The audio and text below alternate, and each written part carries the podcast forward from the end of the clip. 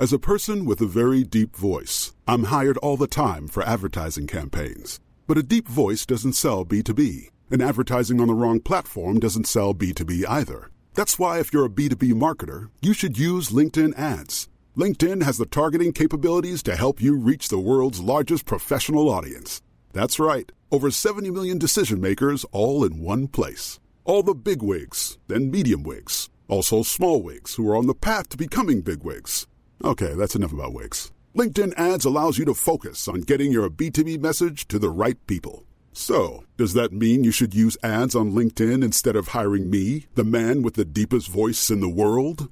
Yes. Yes, it does. Get started today and see why LinkedIn is the place to be to be. We'll even give you a $100 credit on your next campaign. Go to linkedin.com slash results to claim your credit. That's linkedin.com slash results. Terms and conditions apply. Tired of ads barging into your favorite news podcasts? Good news. Ad-free listening is available on Amazon Music for all the music plus top podcasts included with your Prime membership.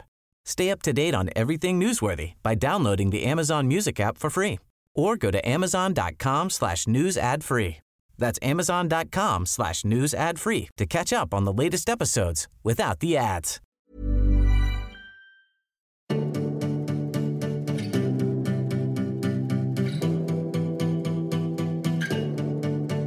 Done an absolutely stunning job here. You didn't just get it over the line, you blew the doors off.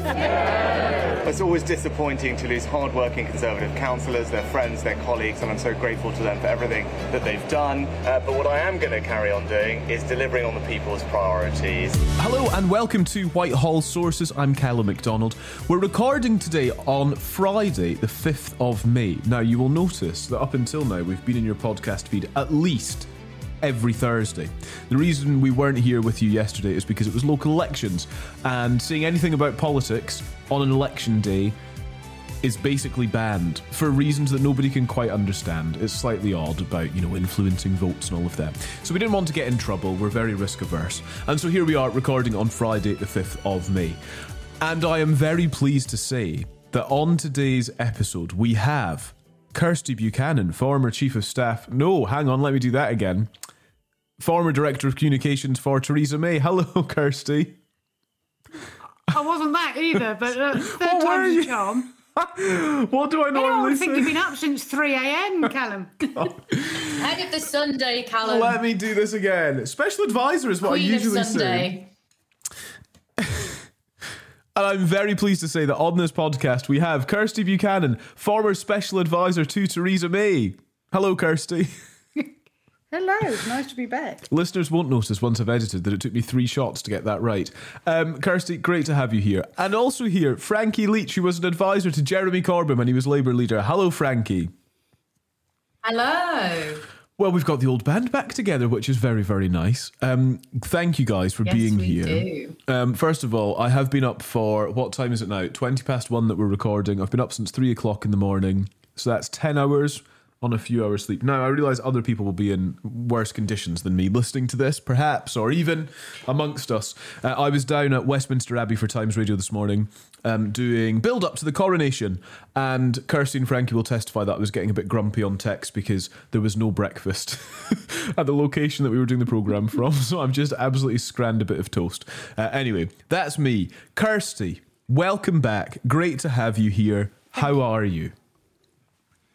Um, I am okay. I have had a uh, unwelcome uh, sojourn, second sojourn in Cancer Land for the last five weeks. Um, uh, all has not gone to plan, um, but you know we get there slowly but surely.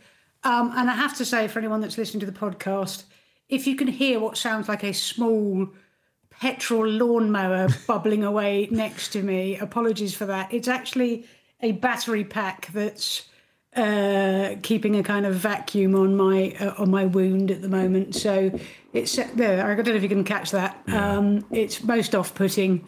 Um, and I feel the need to explain it in case people think I'm a bit windy. Um, it's it's just it's just the gentle sound of my healing. Yeah, well, um, we are yeah, here no, for I'm, that. I'm doing okay. Good. We're so ha- we're so glad to see you. And yes, you're allowed to you're allowed to keep the treatment slash healing things going. That's entirely fine. We'll all be okay with that. Um, great to have you here. We've missed you. And Frankie, we've missed you too. You've been on a Thank holiday for about a million years or whatever, I think, weren't you? You were. Two weeks. Were you on- which, uh, hang on To be honest, in advisor land. Were you on holiday Two or were you on is a- strike? I get confused about what it is that you do to avoid working. Mean, where's this anti-strike sentiment coming from you, Mr. Impartial? Uh, no, I was not on strike, although I would be if I wanted to be. Um, because, as you know, I'm an ardent trade unionist and I support the right to strike. Um, no, I was on holiday, which I mean, a two-week holiday is is such a luxury, but particularly I think for those of us who have graced the halls of Westminster, the idea that you could swan off for two weeks uninterrupted by a resignation, general election, general crisis is just unfathomable.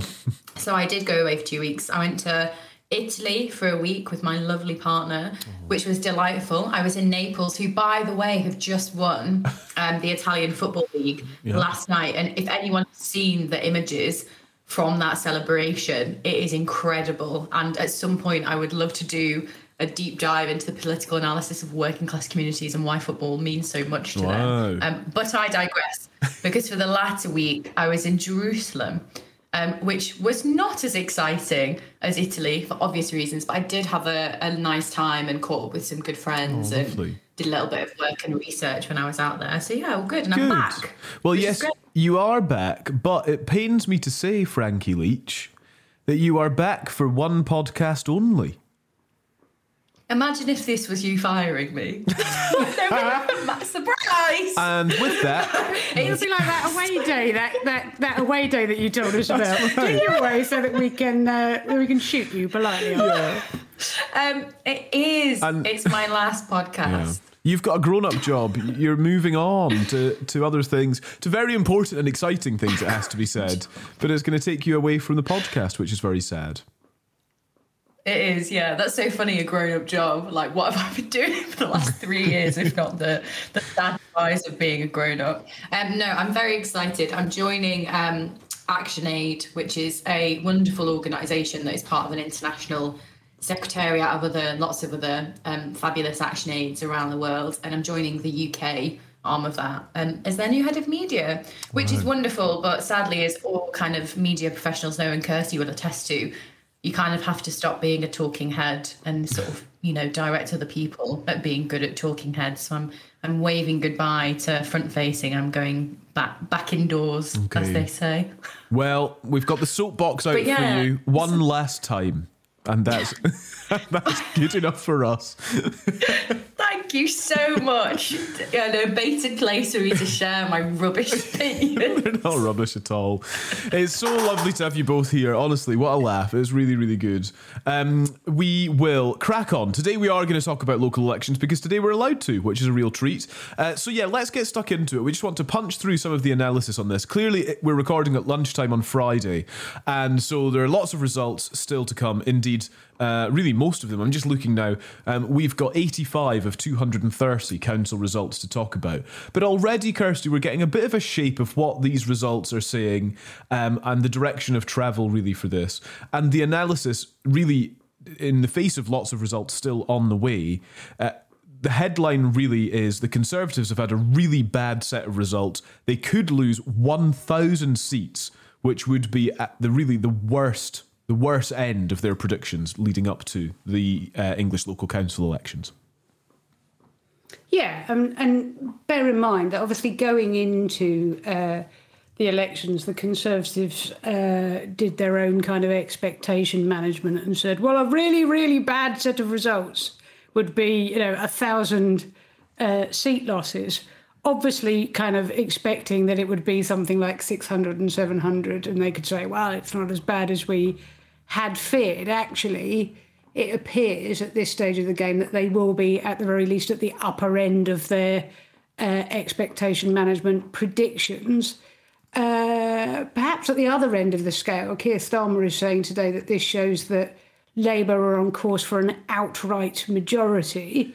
Uh, the greatest of all election gurus, Sir John Curtice, has actually said, well, hold on, steady there. It shows that Labour might be on course uh, to be the largest party, but I don't think you can make the claim yet that they're on, on course for a majority. Now, uh, perhaps one of the reasons that, that Keir feels relatively confident about that is uh, not so much what these results are for England, but the fact that, that there are no elections in London, in Wales, or in Scotland, all of which in a general election are predicted to be uh, pretty decent kind of results for Labour. So it's as much perhaps about what's not happening uh, overnight and into today uh, as it is what what has happened. So uh, it is an unquestionably bad night for the Conservatives. I don't think there's uh, any great surprise within uh, central office about that. But I think it's also stressed to say while it's a solid result for Labour,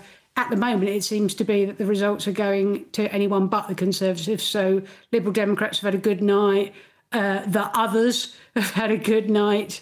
Um, you know, the Greens are doing okay. So it's it's a sort of general turn away from the Conservatives, but not a, a headlong rush to Starmer's Labour Party by any stretch. And I suppose on, on that, Frankie, this sort of we had uh, Shabana Mahmood on Times Radio this morning, who's the kind of um, election strategy director for for Labour, and um, she was kind of saying exactly that. You know, we're we're on course now for a majority at a general election. I was like, well, hang on a second, because in order to have a majority of one, you are going to need a bigger swing than Blair got in '97.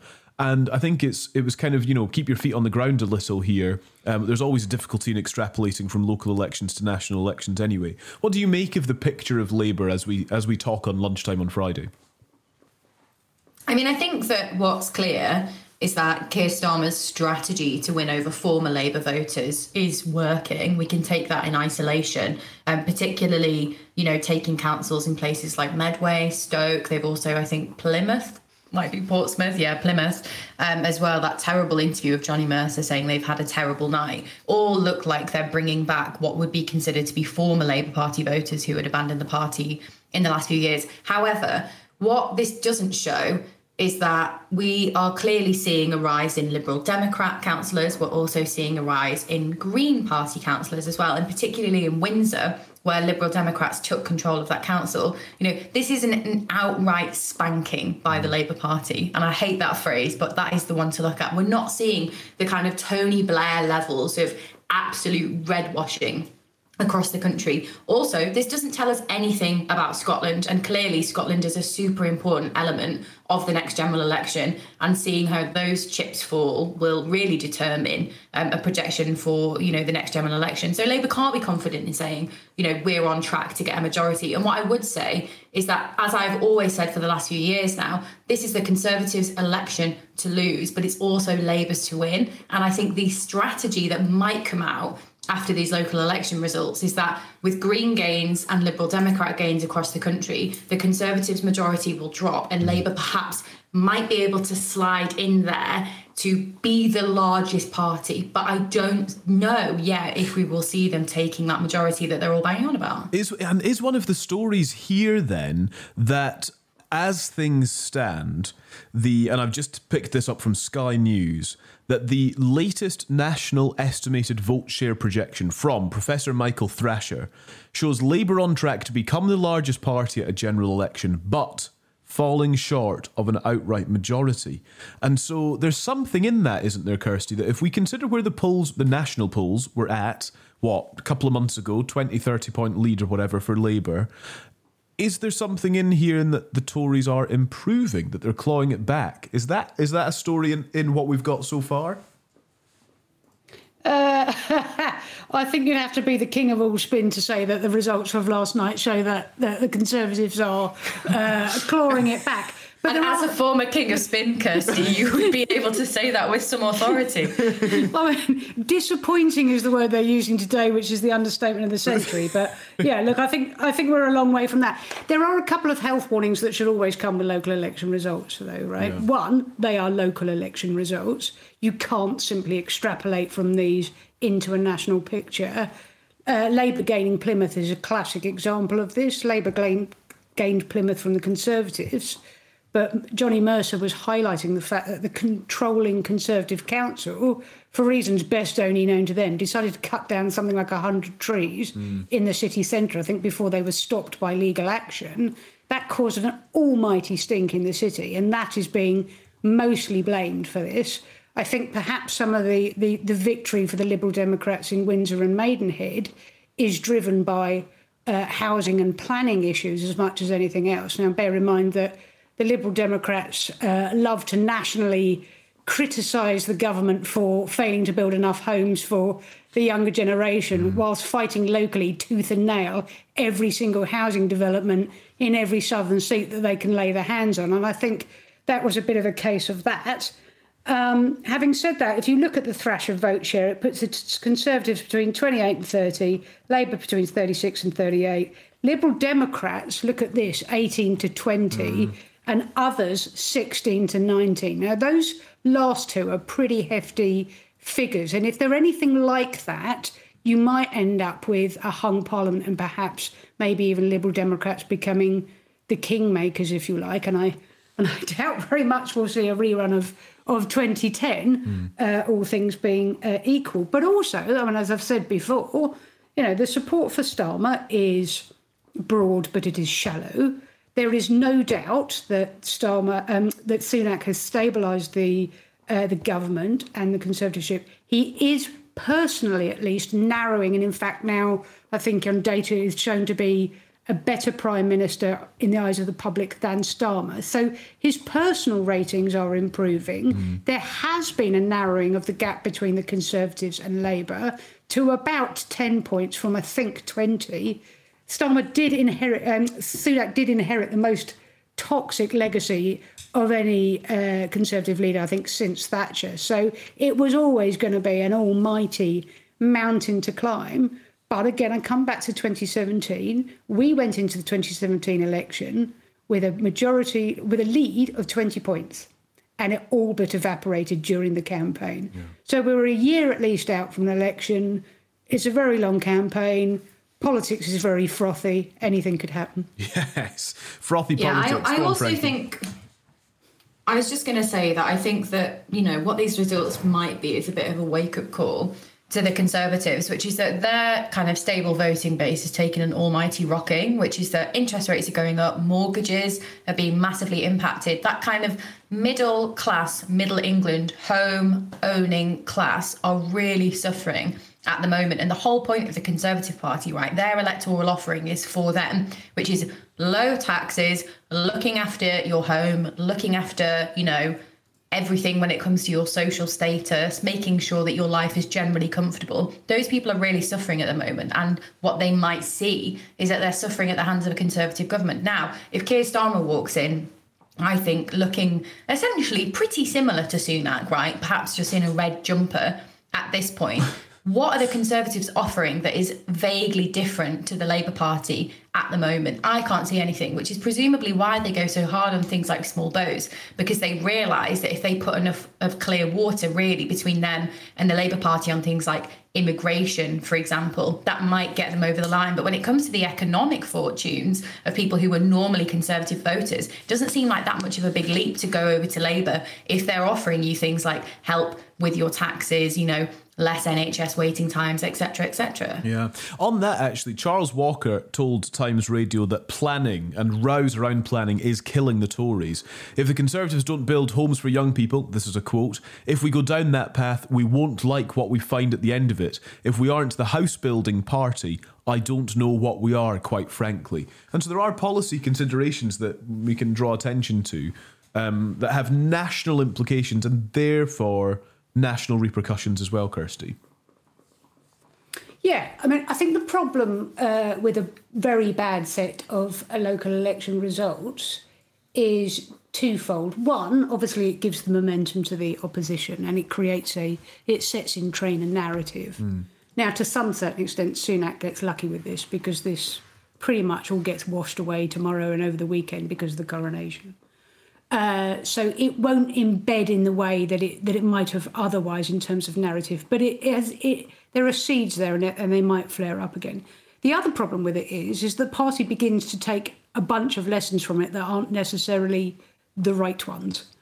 Um, and we're already seeing um, that kind of who is to blame. Now, you know, Sunak supporters will say that Sunak has steadied the ship, uh, that he's doing the right things, that the, the, the poll uh, gap is narrowing, and that his personal popularity is better than Starmer. All these things are true. Mm. Uh, however, you've got, uh, you know, still a majority of Conservative members on the on the sort of right wing of the of the Conservative Party, and quite a, a substantial rump of the of the Parliamentary Party that have decided that this is Sunak's fault. And we've heard them already firing some opening salvos today. That the Conservative Democratic Organisation, mm. which is having a conference uh, later this month, has already begun to brief against Sunak and saying, oh, well, you know, if he hadn't moved against Boris Johnson, we wouldn't be in this parlous state. Now, just to remind people that, you know, what did for Boris Johnson was Boris Johnson, and it wasn't Rishi Sunak's resignation so much as the resignation of 63 ministers, which rendered his uh, government quite literally mm. uh, an impossibility, followed by, um, by any measure, a disastrous 49 uh, day premiership of Liz Truss, which destroyed the Conservatives' reputation for economic credibility. So uh, that is the legacy. Now, the, the, difficulty that Sunak has got is because he has got such uh, a kind of, uh, you know, a, such a toxic inheritance. Some of the, you know, some of the politics is driving policies, if you like. Mm. So, you know, the small boats is a classic example of this. Small boats is driven by trying to manage your party. Uh, you know, it might be I think it's overspun how popular it is in the quote unquote red wall seats. It goes down, I suspect, much you know much worse in kind of leafy southern boroughs. You have had to, well, the Conservatives have had to, you know, remove their mandatory housing targets to appease leafy southern conservative uh, shires, uh, but at the expense of annoying people who you know want to get on the housing ladder and can't get on the housing ladder. So you're beginning in the in the desperate attempt to try and you know put out multiple fires. I'm beginning to mix my metaphors horribly here, but in attempt to put out multiple fires here, you've actually got policy trying to. You know, po- politics driving policy. So that's why we see stuff like the small boats, and that's why we see, you know, you're trying to, you know, talk to two different audiences. And whilst the Liberal Democrats are very good at this, uh, you know, it's, uh, it's a pretty hard trick to pull off in government. Mm, that's a really good point. Really, really interesting. Uh, just uh, your thoughts, by the way, very welcome. Uh, join the conversation. How have the local elections played out where you are? And what, what about what we're talking about here? Is your vote perhaps, has it gone one way or the other based uh, uh what's it based on? I, am just wondering if this is a let's kick the conservatives vote or a we love the lib dems and labor vote. You know if it's if it's that well, sort of election. and, and, it, and here is another thing um, that i wonder whether it comes into play. Mm. if you are a quote unquote traditional conservative voter you might find rishi sunak quite jarring. If you are a centrist Conservative voter, you will like Rishi Sunak and the government and the stability and the common sense and the grown uppery of it, but you may not like the substantial rump of the Conservative Party that has been driving the party now since the referendum. So actually, you you know. Oh, you know, you've got those two kind of tensions playing out too, and you know, I, I don't know, you know, I don't know how well Rishi Sunak converts in Red Wall, and I don't know in kind of centrist uh, southern land, you know, how well that kind of loud Boris Johnson acolyte rump plays with, with the Shires.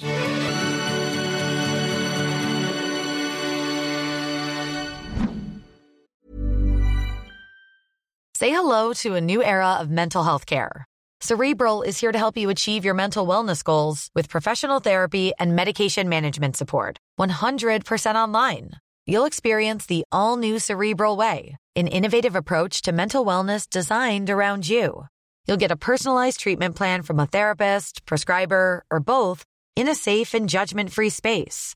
Your cerebral therapist or prescriber will outline a customized plan with clear milestones along the way so you can get to feeling your best. With Cerebral, you're not alone in your mental health journey. We're here to empower you to live a fulfilling life.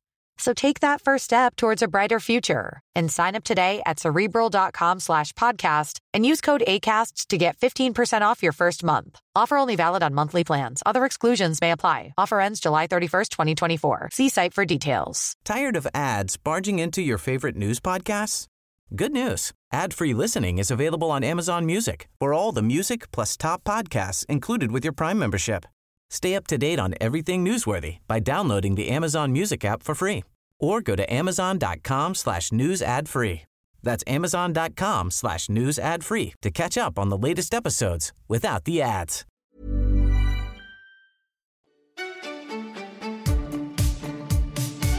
Can I also just give you an interesting story that's come out of the local elections, which is that there was a Liberal Democrat councillor who I think ran last year in Salford in the ward of Ordsall, right?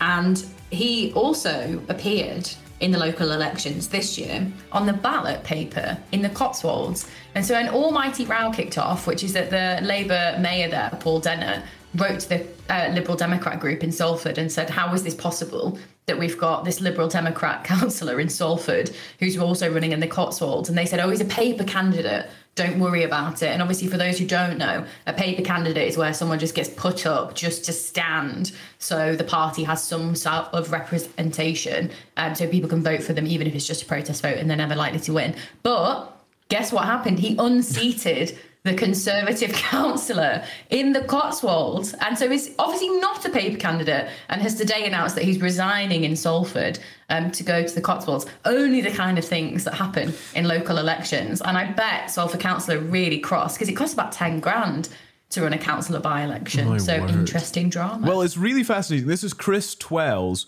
um, who has won both. Well, it could now, be, in theory, be a councillor in two locations. It is legal for someone to be a councillor for two different local authorities, as long as they don't lie on the nomination forms when they stand for election about about where they actually live. Um, so yeah. well, and that's the thing. Where does he live? well, uh, well, uh, you know, in order to become a councillor, they have to be registered to vote in the area or have lived, worked, or owned property there for at least 12 months before an election. Those are the rules. Them's the rules, as um, as somebody once said. Uh, and so, yes. Them's the breaks. Them's the breaks. And so, Paul Dennett, the Labour Mayor of Salford, has called on him to do the right thing and give up his seat in Salford after winning the other one, which is 160 miles away. Gosh, that'd be a bit of a nightmare trying to represent both. Quite different constituencies as well. You would you would expect. Um, Really different. But again, I mean, that's going to really impact, I think, the reputation of the Liberal Democrats in Salford, which is an interesting kind of electoral battleground anyway. And the Liberal Democrats will be really trying to make gains in Manchester as well, because obviously Manchester is like, you know, it is a Labour council. It's got one, I think, Liberal Democrat and then one defected Labour who went green. And but the- you know Manchester, particularly those leafy suburbs in South Manchester, come general election time, they will be tra- trying really hard the Liberal Democrats. But it's little things like that Yeah. in council elections that will impact their reputation. And it's an interesting one. The whole concept of paper candidates. I mean, is that really serving any sort of real good democratic purpose? I'm just reading in The Guardian about this that in 1997, Stephen Twigg was, quote, flabbergasted, says The Guardian, to beat Michael Portillo in Enfield Southgate, having agreed to stand for Labour largely on the basis that he would never win and could keep his job as General Secretary of the Fabian Society. I mean, there's a bit of a d- democratic Yeah. representation thing at play with paper candidates there, is there not? Which spawned well, it, and it spawned the um, it spawned- 2017. You know, were, were, were you were you still up for uh, were you still up for Portillo? Because that result famously came in at four a.m. um, and was was was seismic. Um, I think the other thing, so when you get kind of seismic local election results, alongside getting, you know, paper candidates who awkwardly end up being uh, elected, uh, what you do is you, I, know it's an obvious point, but nonetheless, I'm going to make it anyway. You lose hundreds and hundreds and hundreds of Conservative councillors, right, in this case. Um, now, apart from creating a lot of bad feeling, what you're doing in practical terms is losing uh, your bridgehead to a local ele- uh, to a general election. So all those Conservative councillors go out, knock on doorsteps, you know, turn up for community events, leaflet, etc., etc. Now, if you have lost your council seat through what you perceive to be no fault of your own, and frankly, quite now, who could you know, whether you're blaming Sunak or Boris and Liz Truss, Hmm. you know, I think it's fair to say that any Conservative councillor lost his seat last night can can blame a national picture for it pretty fairly and squarely. um, you know, are you inclined to continue to go out and fight for the party in the run up to the election? No. Whereas, you know, if you gain hundreds and hundreds of, of councillors, you know, that is where you start to get your foot soldiers who get known and visible in the area and campaign in the area, and you acquire local knowledge. I remember years and years ago, I think it was a by election in Eastleigh, um, and it was a Liberal Democrat, I think, held seat. And the Conservatives' knowledge, local knowledge of Eastleigh, because I think the Conservatives had all been councillor wise had all been wiped out in Eastleigh was so bad that they were they flooded the the, the you know the, the constituency with every cabinet minister going. And there were hundreds and hundreds and hundreds of like conservative helpers all drafted in to win Eastleigh.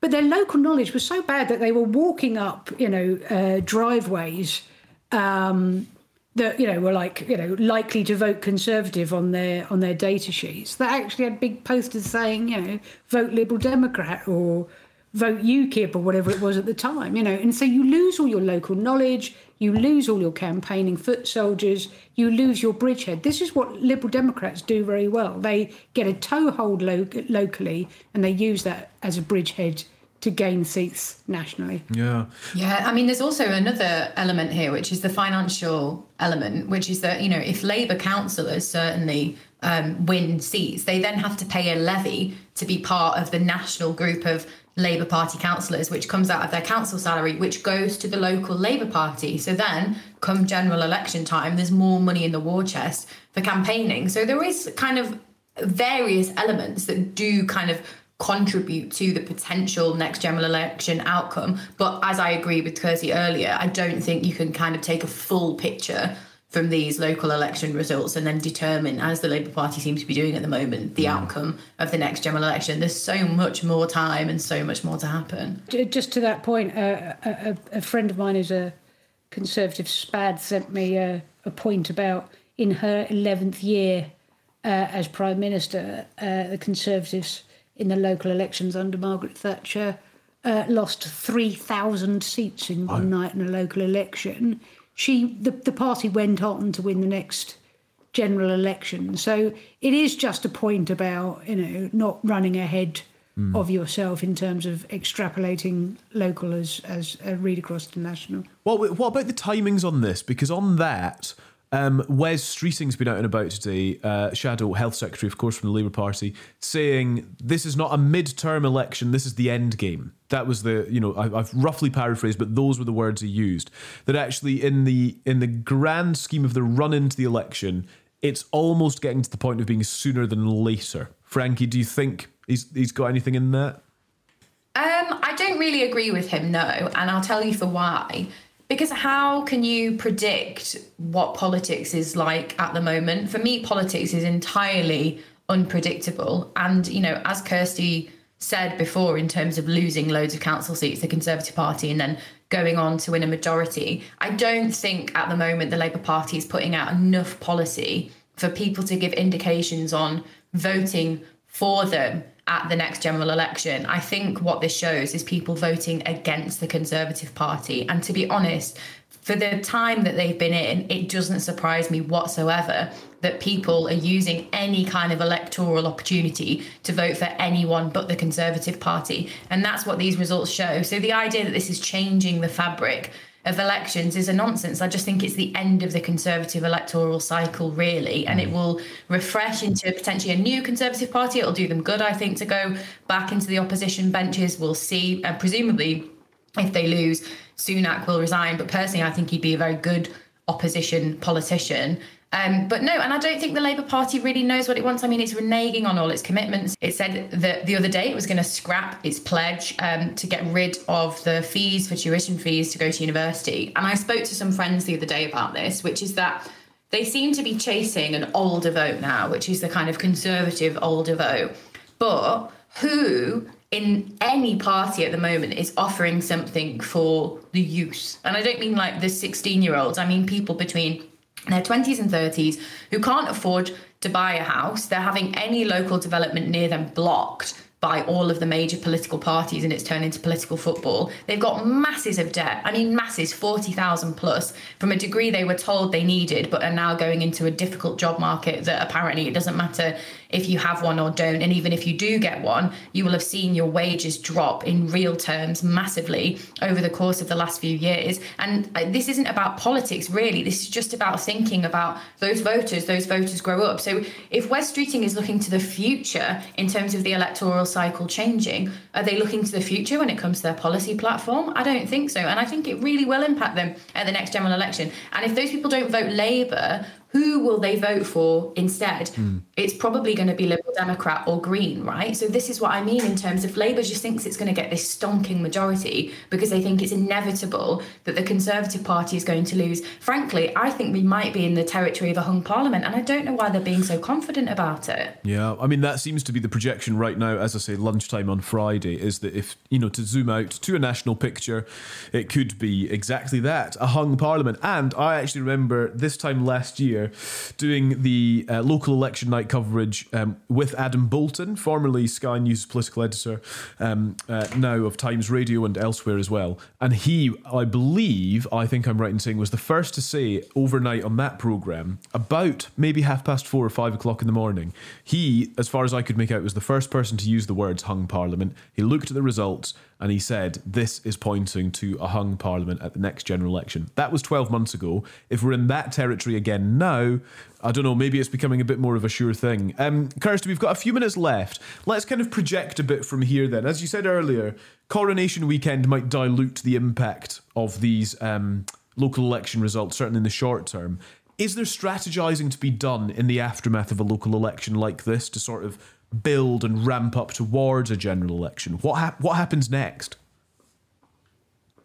Uh, well, t- two things will happen. Um, one, obviously, this will give uh, more grist to the uh, right wing rump of the Conservative Party to start their uh, to restart their grumbling against Sunak and try and you know the question is whose losses are these, if you like um, and they will try and lay these at the door of Sunak. Now, uh, my own personal view is uh, I think these are the losses of uh, the accumulated destruction of the Tory brand from last year, um, and that Sunak has uh, righted the ship. But, you know, what I think doesn't matter here, it's what happens within the Conservative Party. And one thing I do know for sure is if that starts up again, uh, one thing that is really a turn off uh, for voters is uh, a lack of unity within a governing party. So if they definitely want to hand Labour victory, they should, you know, they should carry on in the in the vein that they've started this morning by trying to reopen the wounds of, of last year and take the fight to Sunak. Uh, mm. My own personal view is unfairly. So I think, uh, you know, I think that's one point. The other point is um, you know, whilst we're a long way out, and I think uh, Starmer's predictions are uh, a little premature and rather optimistic on the basis of these results so far, uh, you know, we do have, you know, five priorities, uh, people's priorities from the Sunak government, which are, um, you know, in one sense quite you know, short, sharp, and easy to remember, but in another sense, incredibly vague. yeah. Uh, and I think fundamentally, you know, so, you know, uh, an economy that is growing, you know, NHS waiting lists that are falling. Okay, fine, but falling by what? Growing by what? And ultimately, I think what the next election will boil down to is a feeling amongst people. So I've no doubt that probably, you know, by next year, you know, the Conservatives will say, you know, uh, you know, NHS waiting lists have fallen from 7.2 million to, you know, 6 million in a year and are on course to be X, Y, and Z by, you know, the economy has grown by 1% last year and inflation has fallen from 10%. Okay, fine. Mm. I don't think any of that fundamentally matters if people still feel like they feel now. Yeah. That they feel that the cost of their weekly shop has gone through the roof, that they can't get a GP appointment, that you know antisocial behaviour is a real problem for them again. That's you know that there's the, the number of kids in their classes at schools is beginning to creep up again. If people don't feel any of the conversion, you can point to all the facts you like, But delivery won't be about the facts, it'll be about how people's real lived experience on the ground feels. And that is an almighty challenge between now and next year to go, do you know what? Yes, I do feel that the economy is on the up and up again. I do feel that the cost of living crisis is over and I feel financially much better off. You know, I do feel confident that I can access my health service when I need it. I just, it seems like an extraordinary uh, mountain to climb between now and next year for me. And Frankie, same question, just on strategy. And I saw you nodding along there with, with what Kirsty was saying. I think there is a theme emerging here, um, and it's, it's kind of emerged a bit in the last few pods as well, which is about you have to make this real. You have to make these promises, these pledges, you know, the manifesto stuff. You have to make it feel like it's a real life thing with a real life impact that is tangible and applies to me. So is that is that a challenge for Keir Starmer as well? Are they, are they both kind of you know on the same on the same um, strategy here? I think so. I think the problem is for the Labour Party is that, as I've said, they're banking on a strategy that essentially just looks like, well, we're not the other guys. That's what it feels like. It feels like we're not putting forward any kind of inspiring policy platform. I mean, the only thing that I can remember off the top of my head that came out which looked good was the stuff on childcare in terms of what would matter to me as a voter. And I think the problem is is that when we see this new manifesto, I get the inclination that it's going to be very heavy on business. Now, obviously, business is important, and I do think business owners are really struggling at the moment. But in terms of what is being tangibly offered, life changing policies in the way that Tony Blair was offering life changing policies when they needed to pull out a result out of the bag that was astronomical. They went hard on what they were offering. Things like, you know, Sure Start. You know, Tony Blair, in terms of his policy, he's not a politician that I like or have any interest in. But you can recognize that they were offering something radical, right? It was something new. And is Keir Starmer offering a radical alternative to the Conservative Party right now?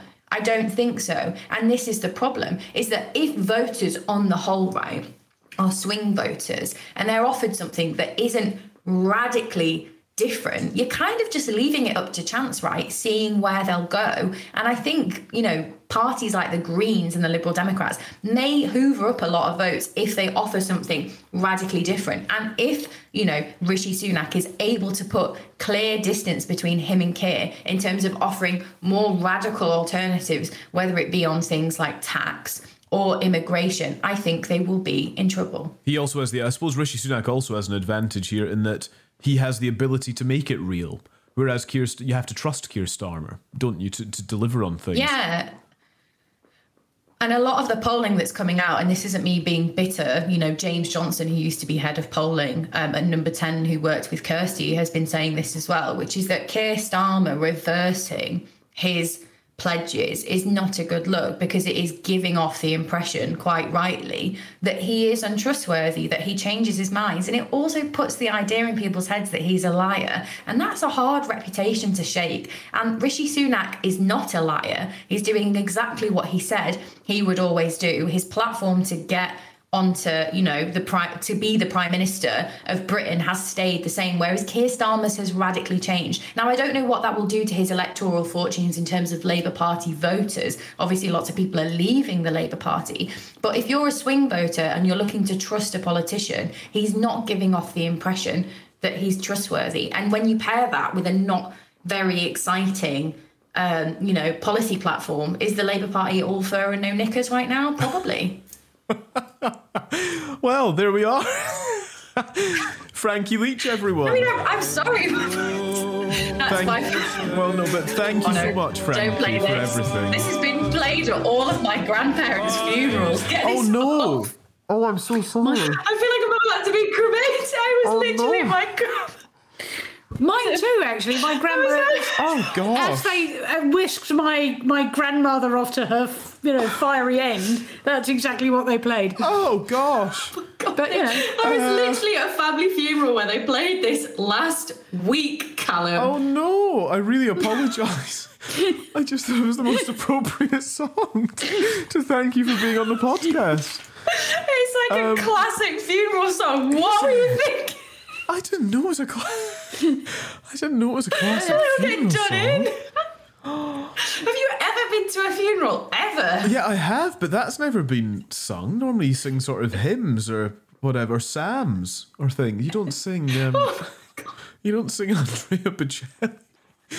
Right. Okay. But well, we're not singing it, by the way. you know, this is not. We're not all giving it a dime to. Uh, that's not that. It, it, it plays out as the as the coffin goes. As the into coffin goes in the thing. As it goes into the little curtains to its fiery end. That's what they play. That's always what it reminds me of. Watching my, I hadn't really, when I was like seven, registered that you know my granddad had died until that song came on, and everybody started crying, and I saw the coffin like going behind the curtains, and I was like, oh no, that's it. He's he's not coming back now. So thank you very much, Calum. Um, just to assure listeners, I'm not dead. Um, I will be. I'll be around. Well, thanks, Calum. Um, right. Well, uh, it's good. It's good that your time on the podcast is ending with it being just as well produced as it started uh, when you joined. Um, but seriously, Frankie, thank you, and all. thank you for being on the podcast, and good luck in the next chapter with your grown-up job. We appreciate Thanks it. Thanks so for everything. much. I'm still trying to save the world, so Well- I'll let you know how I get on. Yeah, keep us posted. Let us know. Uh, and Kirsty The Buchanan. Kirsty, thank you so much. What a real treat to have you on this week, and we will have you on as much as is possible in the next little spell as well. So thank you, thanks for making the time, and thanks for lending us your brain. We bloomin' love it. His brain's about the only bit that's working properly at the moment, I think. So, yeah. Well, thank goodness that it is. We really appreciate it. Uh, Kirsty Buchanan and Frankie Leach, uh, if you've got any messages for either of them, or questions, or your hot takes, you can email hello at whitehallsources.com. We always love to hear from you. We will be back next Thursday. We're back on routine. There's no elections to knock us off our usual. So we'll speak to you uh, next Thursday. Make sure you follow and subscribe to make sure you get the next episode of the podcast. Thank you so much. Talk to you then.